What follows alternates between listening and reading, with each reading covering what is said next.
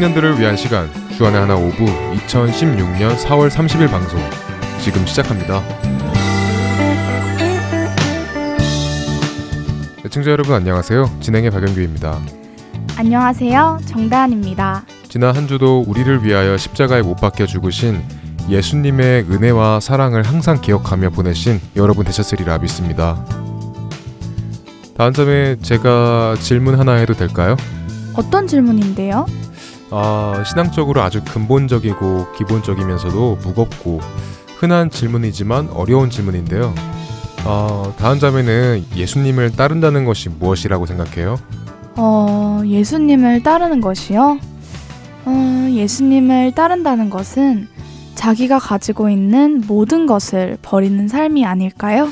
그렇죠. 예수님을 따른다는 것은 그냥 따라다니는 것을 넘어서서 예수님을 따르는 것 외에 모든 것을 포기하는 것을 의미합니다.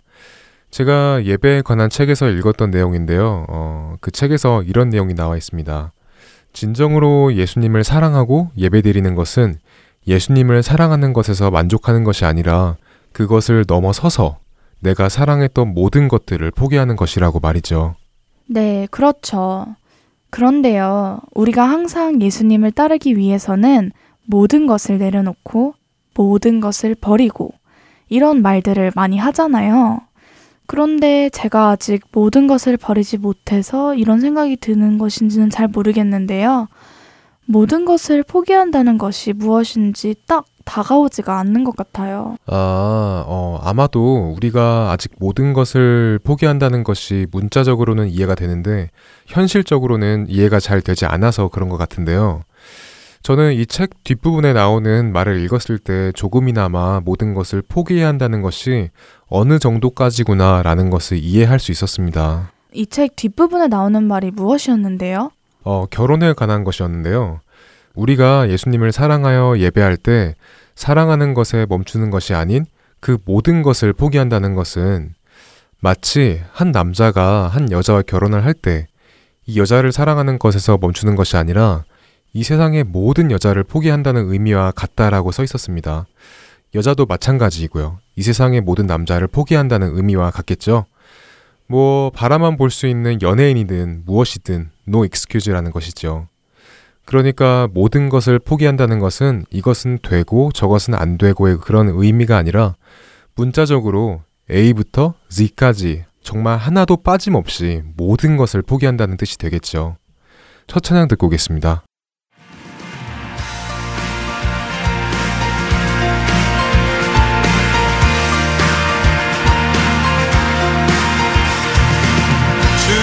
주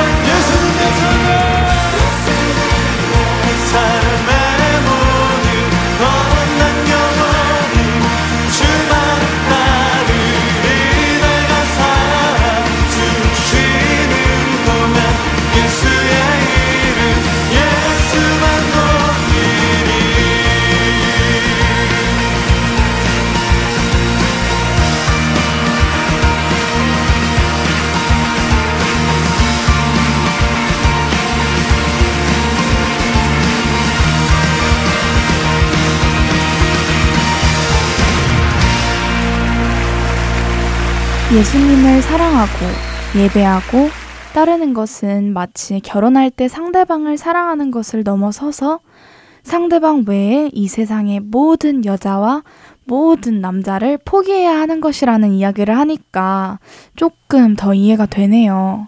그 모든 것이 어떤 것인지 말이죠. 네, 저도 그 말을 읽고 나니까 예수님을 따르기 위하여 모든 것을 버린다는 것이 어떤 것인지 조금 더 현실적으로 이해가 되더라고요.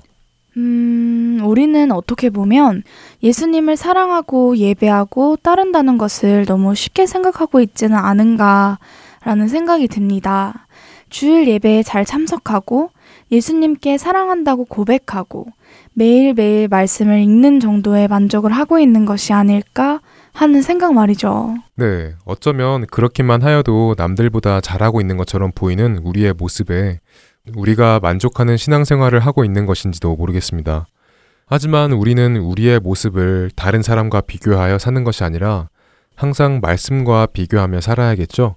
네, 누가복음 5장 11절과 28절 말씀을 보면요. 예수님의 제자들은 모든 것을 버려두고 예수를 따르니라 라고 나와 있습니다. 네, 그리고 예수님을 따르는 것이 어떤 것인지 유명한 성결 구절이 또 있죠. 마태복음 16장 24절 말씀입니다.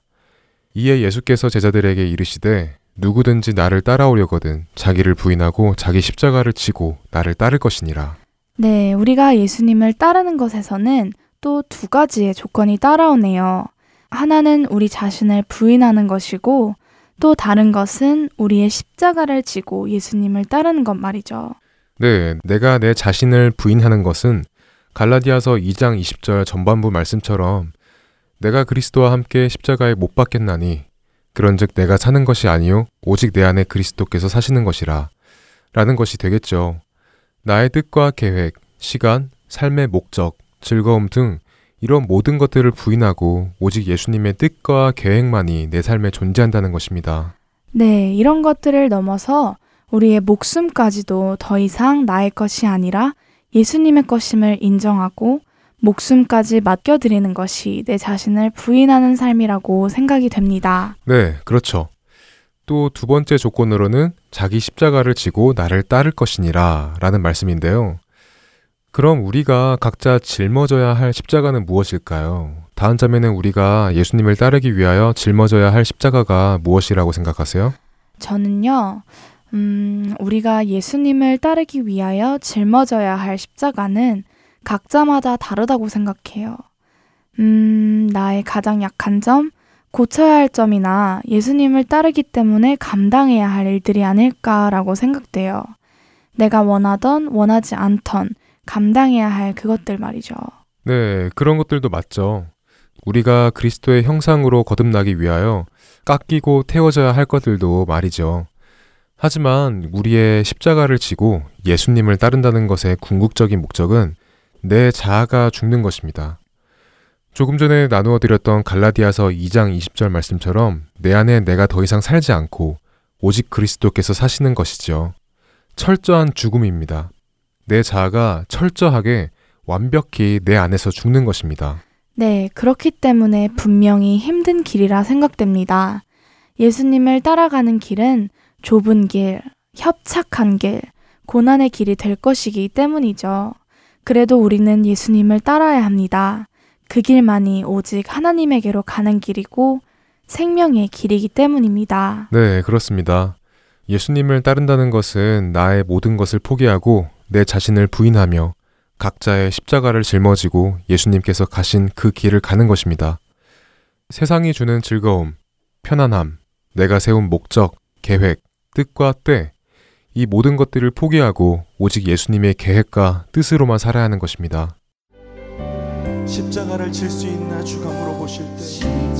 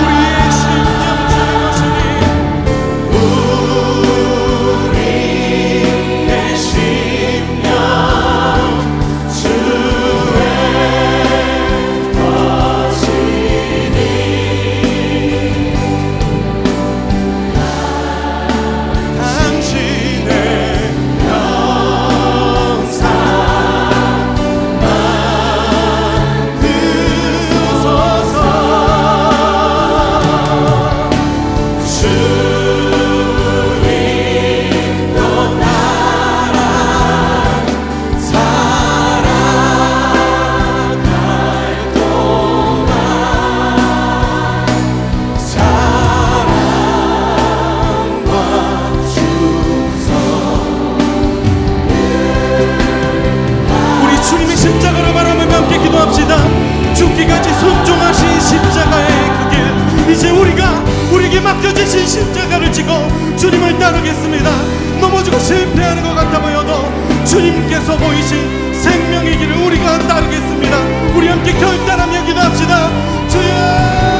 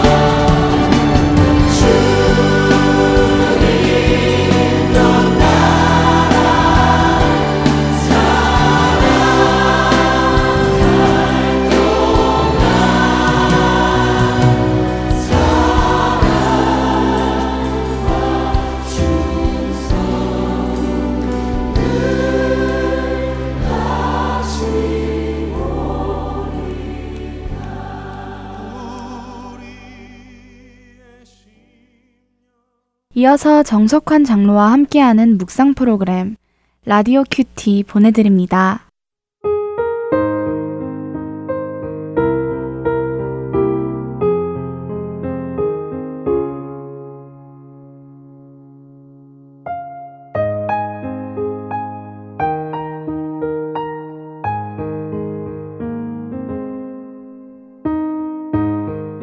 내가 너희를 위하여 거처를 예비하러 가노니 가서 너희를 위하여 거처를 예비하면 내가 다시 와서 너희를 내게로 영접하여 나 있는 곳에 너희도 있게 하리라. 요한복음 14장 2절로 3절의 말씀입니다. 윌리엄 제닝스 브라이언이라는 사람이 이집트를 여행하다가 3천년 된 미이라 속에서 말라 빠진 밀을 발견하고 한 움큼 지어다가 집에 심었습니다. 그랬더니 한 달여가 지나서 싹이 나고 잎이 나서 그 이름에 다른 밀 종자와 같이 수확을 하게 되었습니다.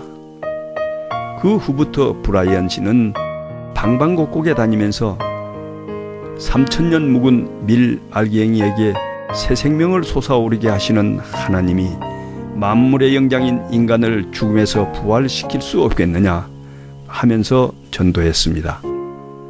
옳습니다.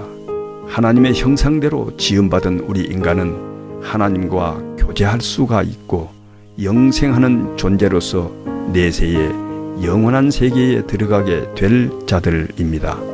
하나님은 우리 인간의 미래를 위해 깊은 관심과 사랑을 가지고 계시며 말로는 다 표현할 수 없는 천국을 예비하시사 그 천국에 들어갈 수 있는 길도 예비해 두셨습니다. 요한복음 14장 1절 이하에 인간의 가장 큰 불안과 고민을 해결하시는 말씀을 해 주셨습니다. 너희는 마음에 근심하지 말라. 하나님을 믿으니 또 나를 믿어라. 내 아버지 집에 거할 곳이 많도다. 하나님께서 우리에게 주시는 천국의 처소는 얼마나 아름다울까요? 사도 바울은 고린도 후서 5장 1절에서 만일 땅에 있는 우리의 장막집이 무너지면 하나님께서 지으신 집 곧 손으로 지은 것이 아니요 하늘에 있는 영원한 집이 우리에게 있는 줄 아느니라 라고 했습니다. 우리는 천국이 있으니 세상에서는 고생을 하고 죽임을 당한다 해도 가장 행복한 사람입니다. 주님, 천국의 소망을 한순간도 잊지 않고 살기를 원합니다.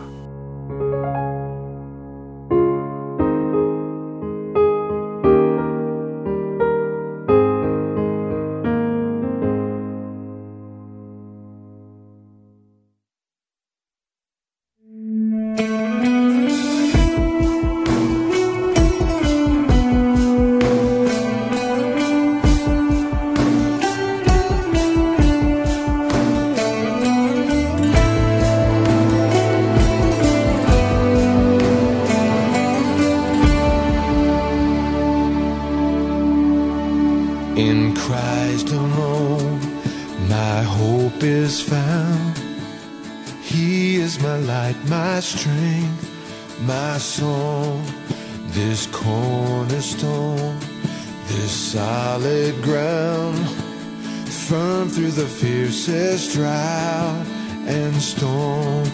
What heights of love, what depths of peace, when fears are stilled, when striving cease, my comforter,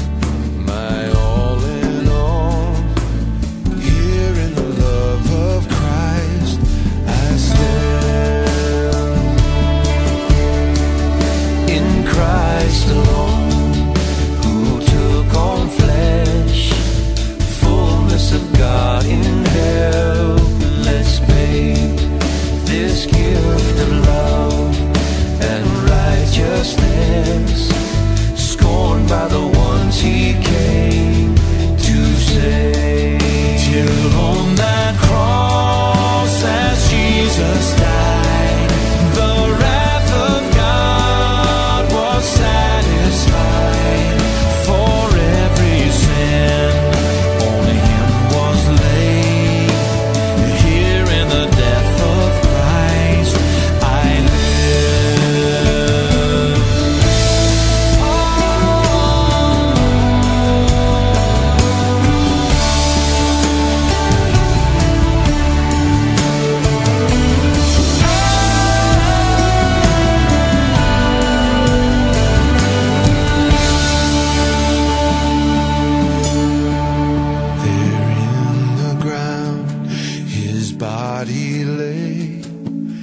light of the world by darkness slain, then bursting forth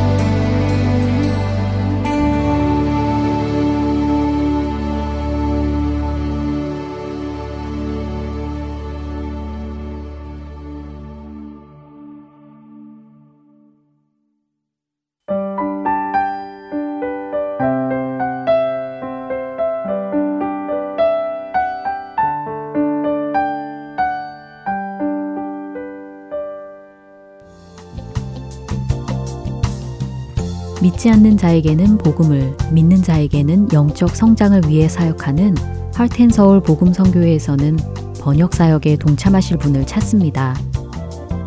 그동안 방송된 한국어 방송의 원고를 영어로 번역하는 자원봉사입니다. 인터넷으로 메일을 주고받을 수 있으신 분이면 어느 곳에 계시더라도 가능하신 이 사역에 참여하실 여러분들을 찾습니다. 번역 자원봉사자에 대한 문의는 본 방송사 전화번호 602-866-8999로 연락 주시거나 이메일 주소 heartandsoul.org at gmail.com으로 문의해 주시면 되겠습니다.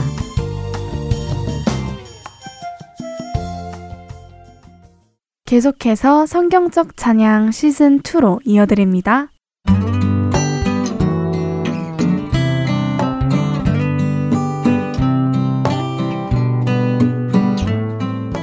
애청자 여러분 안녕하세요. 하나님께 드리기에 합당한 찬양이 무엇인지 나누고 함께 불러보는 성경적 찬양 시즌 2 진행의 박영규입니다. 지난 시간에는요 어, 찬양에 대한 히브리어 중 테일라라는 단어를 나누면서 임재라는 찬양곡을 함께 불러보았습니다.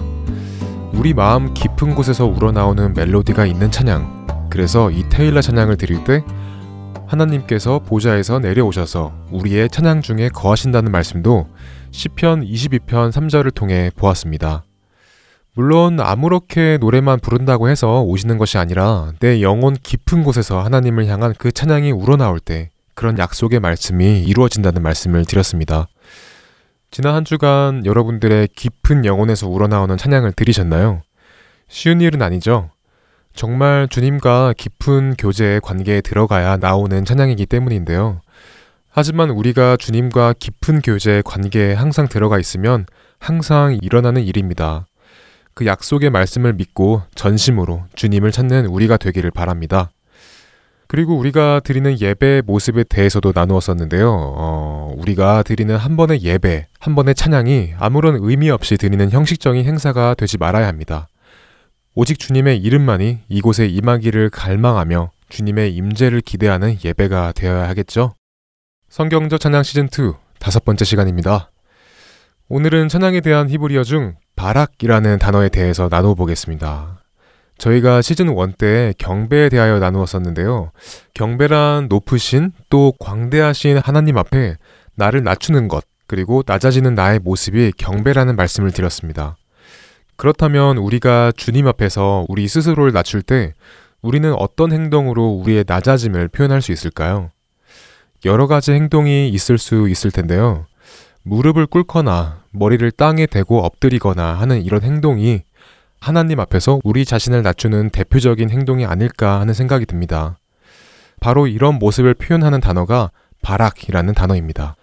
이 바락이라는 단어는 찬송과 관계된 뜻 외에도 정말 많은 뜻으로 사용되는 단어인데요. 그 중에서 가장 많이 쓰이는 것이 축복하다, bless라는 의미입니다. 우리는 흔히 일반적으로 축복하면 하나님께서 우리에게 해주시는 것이라고 생각합니다. 그런데 우리가 하나님을 축복한다면 어떨까요? 조금 이상하죠? 왠지 감히 우리가 어떻게 하나님을 축복할 수 있을까 하는 생각도 들고요. 그런데 이런 생각은 우리가 축복이라는 뜻의 개념을 건강이나 재물이나 명예 이런 것이라고 생각하기 때문에 우리는 하나님께 축복을 해드릴 수 없다고 생각이 드는 것입니다. 하지만 축복이라는 단어에는 express your affection to someone 이라는 의미가 있습니다. 다시 말해, 상대를 향한 나의 애정 혹은 사랑, 마음을 표현하는 것이라고 할 수 있죠. 축복이라는 단어의 의미가 이런 의미를 가지고 있다면 당연히 우리도 하나님을 우리의 마음을 표현하는 축복을 할 수 있는 것입니다. 실제로 영어 성경에서는 blessed be the Lord 이런 표현이 많이 나오는데요. 한국어로는 찬송할지어다 라고 번역하는 경우가 많고요. 때때로는 송축하다 라는 표현을 쓰기도 합니다. 축복을 보낸다는 의미인데요. 사실 하나님을 송축하는 것에 대해 우리 한국 사람들에게는 그렇게 친근한 표현이 아닌 것 같습니다. 늘 받기만 해왔기 때문이 아닐까라는 생각이 드는데요. 하지만 우리 역시도 하나님을 송축할 수 있습니다.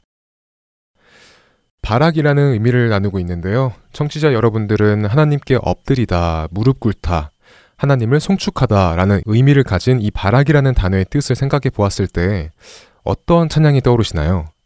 많은 찬양곡들이 떠오르는데요. 그 중에서 찬양 세 곡을 말씀드릴까 합니다. 첫 번째는 영어는 물론이고 한국어로도 많이 알려진 곡이죠. Bless be your name. 한국어로는 주 이름 찬양이라는 곡입니다. 이 곡을 잠깐 들어보겠습니다. Every blessing you pour out, I'll turn back to praise. When the darkness closes in, Lord, still I will say, Blessed be the name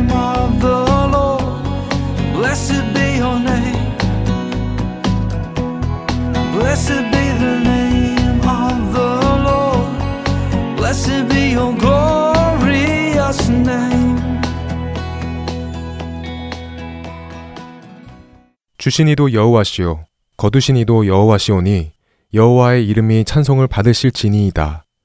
라고 고백했던 욥의 고백을 토대로 만들어진 찬양이죠. 두 번째로 떠오르는 찬양은 경배하리 주 하나님이라는 찬양입니다. 함께 들어보겠습니다.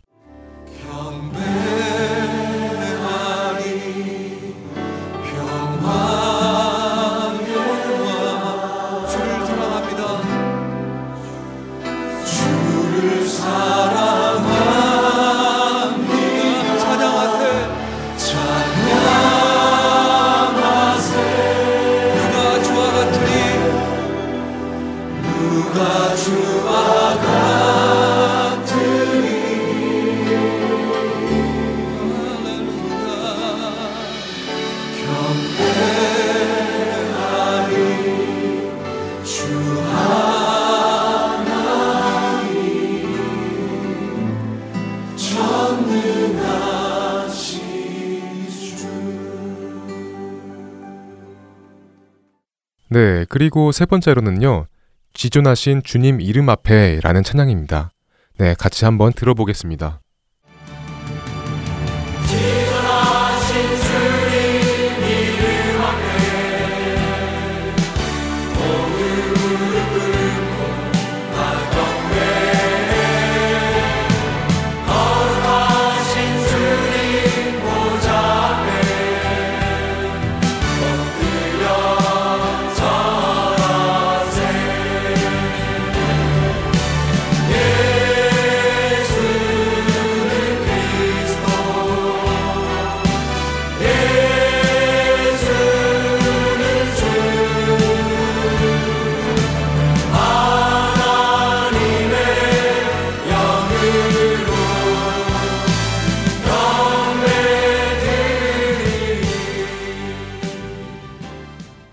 이 세 개의 곡 외에도 청취자 여러분들 머릿속에 참 많은 곡들이 떠올랐을 텐데요. 오늘 나누어 볼 곡은 이 세 곡 중에는 없고요. 어, 대신 주님 큰 영광 받으소서라는 찬양곡입니다. 이 곡의 가사를 나누기 전에 함께 들어보겠습니다. 주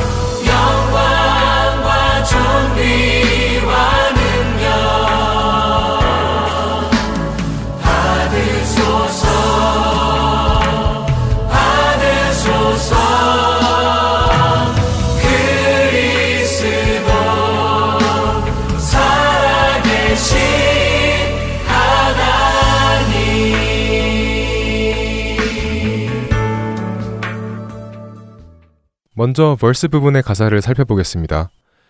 주님 큰 영광 받으소서, 홀로 찬양 받으소서, 모든 이름 위에 뛰어난 그 이름, 온 땅과 하늘이 다 찬양해. 겸손하게 우리 무릎 꿇고 주 이름 앞에 영광 돌리세, 모두 절하세, 독생자 예수, 주님께 찬양 드리리. 가사를 살펴보면 우리가 전에 배웠던 할랄도 보이고요. 노래로 찬양을 하니 테일라에도 속하고요.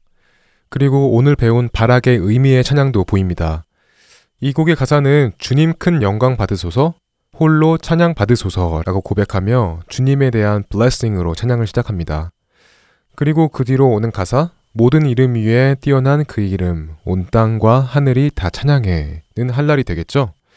그리고 겸손하게 우리 무릎 꿇고 주 이름 앞에 영광 돌리세, 모두 절하세, 독생자 예수, 주님께 찬양 드리리 하며 주님을 블레싱하고 또 주님 앞에서 우리의 낮아짐을 표현하며 주님을 바락하고 있습니다.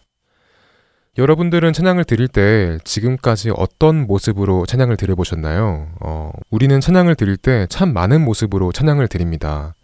예를 들어 기뻐서 뛸 때, 두 손을 들 때, 눈을 감을 때도 있습니다. 또 눈물을 흘릴 때도 있고요.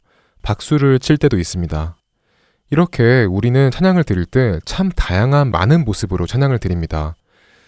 어, 그런데 여러분께서는 찬양 중에 무릎을 꿇거나 땅에 이마를 대고 엎드려서 찬양을 드려본 적 있으신가요? 주님께 경배드리기 위하여 그 높으심 앞에서 우리 스스로를 낮추기 위하여 말이죠. 저는 제 자신이 찬양을 드릴 때의 모습을 보면 손뼉을 치고 손을 들고 눈을 감고 드릴 때는 종종 있지만 무릎을 꿇고 엎드려서 드려본 적은 어, 한 번 정도 밖에 기억이 나지 않습니다. 그만큼 없었다는 이야기가 되겠죠. 아무래도 예배 중에 갑자기 혼자 무릎을 꿇거나 엎드리거나 하면 괜히 튀는 행동을 하는 것 같고 남들의 시선이 느껴지거나 뭐 제자리에서 할 수 있는 행동이 아니라서 하지 않는 이유도 있습니다. 그러나 우리가 정말 주님의 임재를 경험한다면 우리는 자연스럽게 그 앞에 엎드려지지 않을까 싶습니다. 그래서 찬양 중에 주님 앞에 무릎을 꿇고 경배를 하는 일이 우리에게 많이 나타났으면 좋겠습니다. 하나님께서는 우리를 바락하십니다. 그리고 우리도 하나님을 바락할 수 있습니다. 또 하나님 앞에서 경배하는 바락을 할 수도 있습니다. 바락이 나온 성경 구절 몇 군데를 살펴볼까 합니다. 먼저 시편 95편 6절을 읽어 드리겠습니다. 오라 우리가 굽혀 경배하며 우리를 지으신 여호와 앞에 무릎을 꿇자. 여기에서 무릎을 꿇자라는 표현이 바라크인데요. 우리가 방금 나누었듯이 단순히 무릎을 꿇자라는 의미가 아니라 높으신 하나님 앞에 우리를 낮추자, 굽혀 경배하고 무릎 꿇고 그분을 찬양하자 이런 표현이 들어있는 것이지요. 다음으로 살펴볼 구절은 시편 34편 1절입니다. 내가 여호와를 항상 송축하며 내 입술로 항상 주를 찬양하리이다. 여기에서 송축하다의 표현이 바라크입니다. 그래서 이 구절의 경우에는 내가 여호와를 항상 바락 송축하며 내 입술로 항상 주를 할랄 찬양하리이다 이렇게 쓰여져 있습니다. 즉 내가 하나님 앞에 나를 낮추고 그분께 나의 애정을 표현하고 내 입술로 항상 주님의 이름을 자랑하겠다라는 의미가 되는 것이죠. 그럼 우리 여기에서 벌스 부분을 다시 한번 함께 찬양하겠습니다. 이것을 꼭 기억하면 좋겠습니다. 어, 무릎을 꿇음으로써 나 스스로를 낮추고 오직 주님만을 높이며 주님을 송축하는 마음을 기억하며 찬양하겠습니다. 주님 큰 영광 받으소서 홀로 찬양 받으소서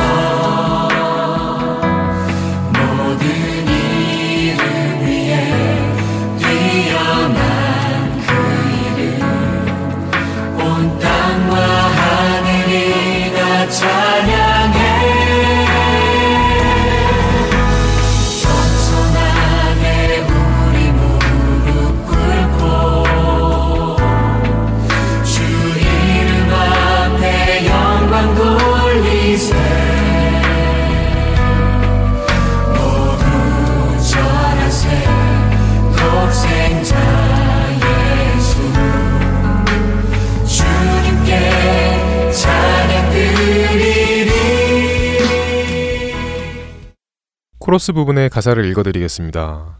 모든 영광과 존귀와 능력 받으소서. 그리스도, 살아계신 하나님.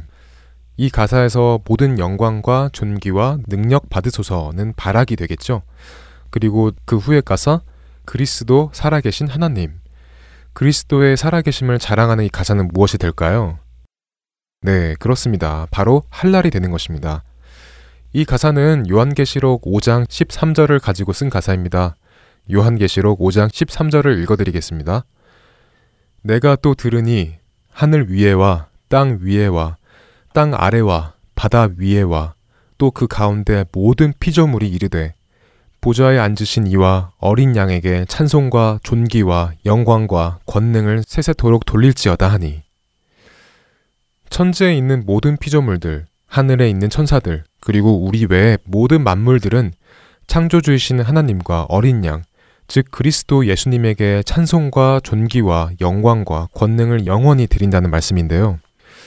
우리가 여기에서 주목해야 할 점은 이 세상 모든 피조물이라는 말씀입니다. 모든 피조물의 찬송과 존귀와 영광과 권능을 받을 분은 창조주밖에 없다는 것입니다. 그리고 그 창조주는 하나님과 동일하신 삼위일체, 어린 양 예수 그리스도입니다. 우리를 위해 십자가에 못 박혀 죽으심으로 우리를 죄에서 구속하신 어린 양 예수 그리스도는 모든 천사와 모든 피조물 그리고 우리의 찬송과 존귀와 영광과 권능을 영원히 받으시기에 합당하신 유일한 분이십니다. 이 은혜에 감사하는 마음으로 코러스를 함께 찬양해 보겠습니다.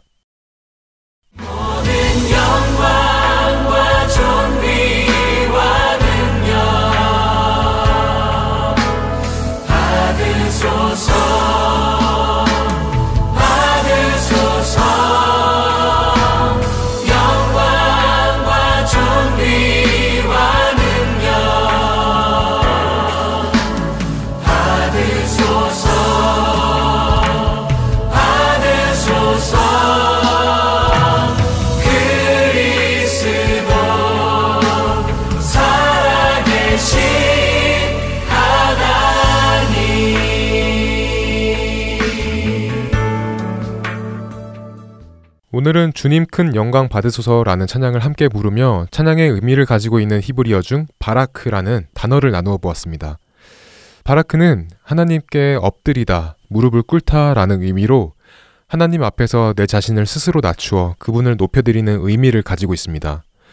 그리고 또 우리가 하나님을 축복하다라는 뜻을 가지고 있다는 것도 나누어 보았는데요. 축복이란 뜻은 물질이나 건강, 명예, 복을 떠나서 상대를 향한 나의 애정, 혹은 사랑, 마음을 표현하는 것이라는 의미도 가지고 있습니다. 한마디로 하나님을 송축한다는 것입니다. 이렇게 바락은 하나님을 경배하고 송축하다라는 뜻을 가지고 있습니다. 요즘 우리 시대에는 이 바락, 그러니까 주님 앞에 나를 낮추고 무릎 꿇는 경배의 모습이 점점 사라지고 있는 것 같습니다. 요즘 우리 청년의 세대들의 찬양 집회를 보면 뛰고 기뻐하며 찬양하는 모습은 많은데요. 그에 비해 주님 앞에서 조용히 나를 낮추고 무릎 꿇고 그분을 향해 나의 애정을 고백하는 경우는 많이 드문 것 같습니다. 하지만 오늘 바라크라는 뜻이 단순히 무릎을 꿇고 엎드리는 행동의 이상이라는 것을 배웠으니 이제부터 이 바라크의 찬양을 한 번씩 각자의 처소에서 들여보시는 것이 어떨까 하는 생각이 듭니다. 분명 또 다른 귀한 시간과 은혜가 여러분과 함께 하실 것이라 믿습니다. 성경적 찬양 시즌2 마칠 시간이 되었네요. 언제나 주님을 내 영혼 깊이 찬양하시는 우리 모두가 되기를 바라며 저는 다음 주에 다시 만나 뵙겠습니다. 감사합니다. 안녕히 계세요.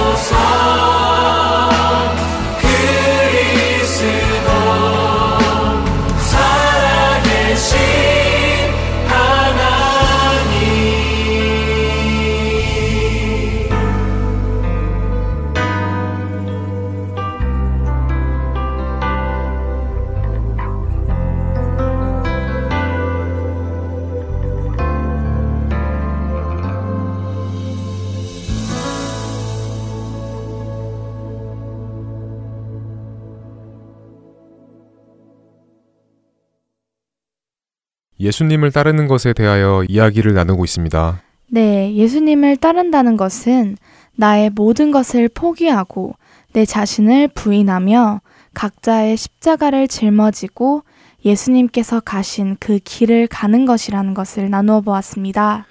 분명히 예수님을 따라 산다는 것은 불편한 일입니다. 세상이 주는 재미와 즐거움을 느낄 수 없습니다. 때때로는 지루하게 느껴지기도 합니다. 하지만 그것은 아직 우리가 온전히 모든 것을 포기하고 예수님을 따르고 있지 않기 때문이 아닐까요? 그렇죠. 우리가 온전히 모든 것을 포기하고 예수님을 따르고 있다면 편안함보다 예수님께서 허락하시는 평안함을 선택할 것이고 세상이 주는 재미와 즐거움보다 예수님이 주시는 기쁨이 더 귀할 것입니다. 네, 우리가 예수님을 따라 사는 삶이 세상을 따라 사는 삶보다 지루하게 느껴진다면 우리의 삶에는 분명한 문제가 있는 것입니다. 예수님과 대화를 나누는 시간보다 자신이 좋아하는 연예인이 나오는 드라마를 보고 있는 것이 더 즐겁다면 이것은 우리가 심각하게 생각해 봐야 하는 문제입니다. 네, 그렇습니다. 우리가 살고 있는 삶의 우선순위와 방식과 패턴을 바꾼다는 것은 쉬운 일이 아니죠. 하지만 이것까지 포기하는 것이 예수님을 따라 사는 삶이라는 것을 믿습니다. 네, 우리는 할 수 있습니다. 왜냐하면 예수님께서 먼저 그 길을 가셨기 때문입니다. 예수님께서도 십자가에 못 박히실 그 시간에 자기 자신을 부인하셨습니다. 죄가 없는 죄인의 모습으로 말이죠. 그리고 예수님께서는 우리보다 먼저 십자가를 지셨습니다. 예수님께서 먼저 본을 보이셨습니다. 그리고 그 길을 먼저 앞장서서 걸어가셨습니다. 오늘도 예수님은 우리에게 예수님을 따르라고 하십니다. 이제는 우리가 그 명령에 순종할 때가 오지 않았나라는 생각이 드는데요. 우리의 생각도 표정도 행동도 말투도 걷는 것도 웃는 것도 모두 다 예수님을 드러내는 우리가 되기를 소망합니다. 그렇게 우리 자신을 부인하는 삶을 살기를 원합니다. 네, 예수님을 따라가는 그 삶의 기준이 옆에 있는 사람이 아닌 항상 말씀에 비교되는 삶이 되기를 바랍니다. 그렇게 말씀을 본받아 예수님을 따르는 삶 가운데 예수님께서 주시는 기쁨과 평안이 우리 안에 넘쳐나기를 기도합니다. 청년들을 위한 시간 주안의 하나 오부 여기에서 마치겠습니다. 오늘도 예수님 오시는 그날만을 기다리고 또 기다리며 저희는 다음 주 이 시간에 다시 만나 뵙겠습니다. 지금까지 구성과 진행의 박영규였습니다. 그리고 정다은이었습니다. 애청자 여러분, 안녕히 계세요. 감사합니다. 안녕히 계세요. My Jesus, I love thee. I know thou art mine. For thee all the follies of sin I resign. My gracious Redeemer, my Savior art thou. If ever I love thee, my Jesus, tis now.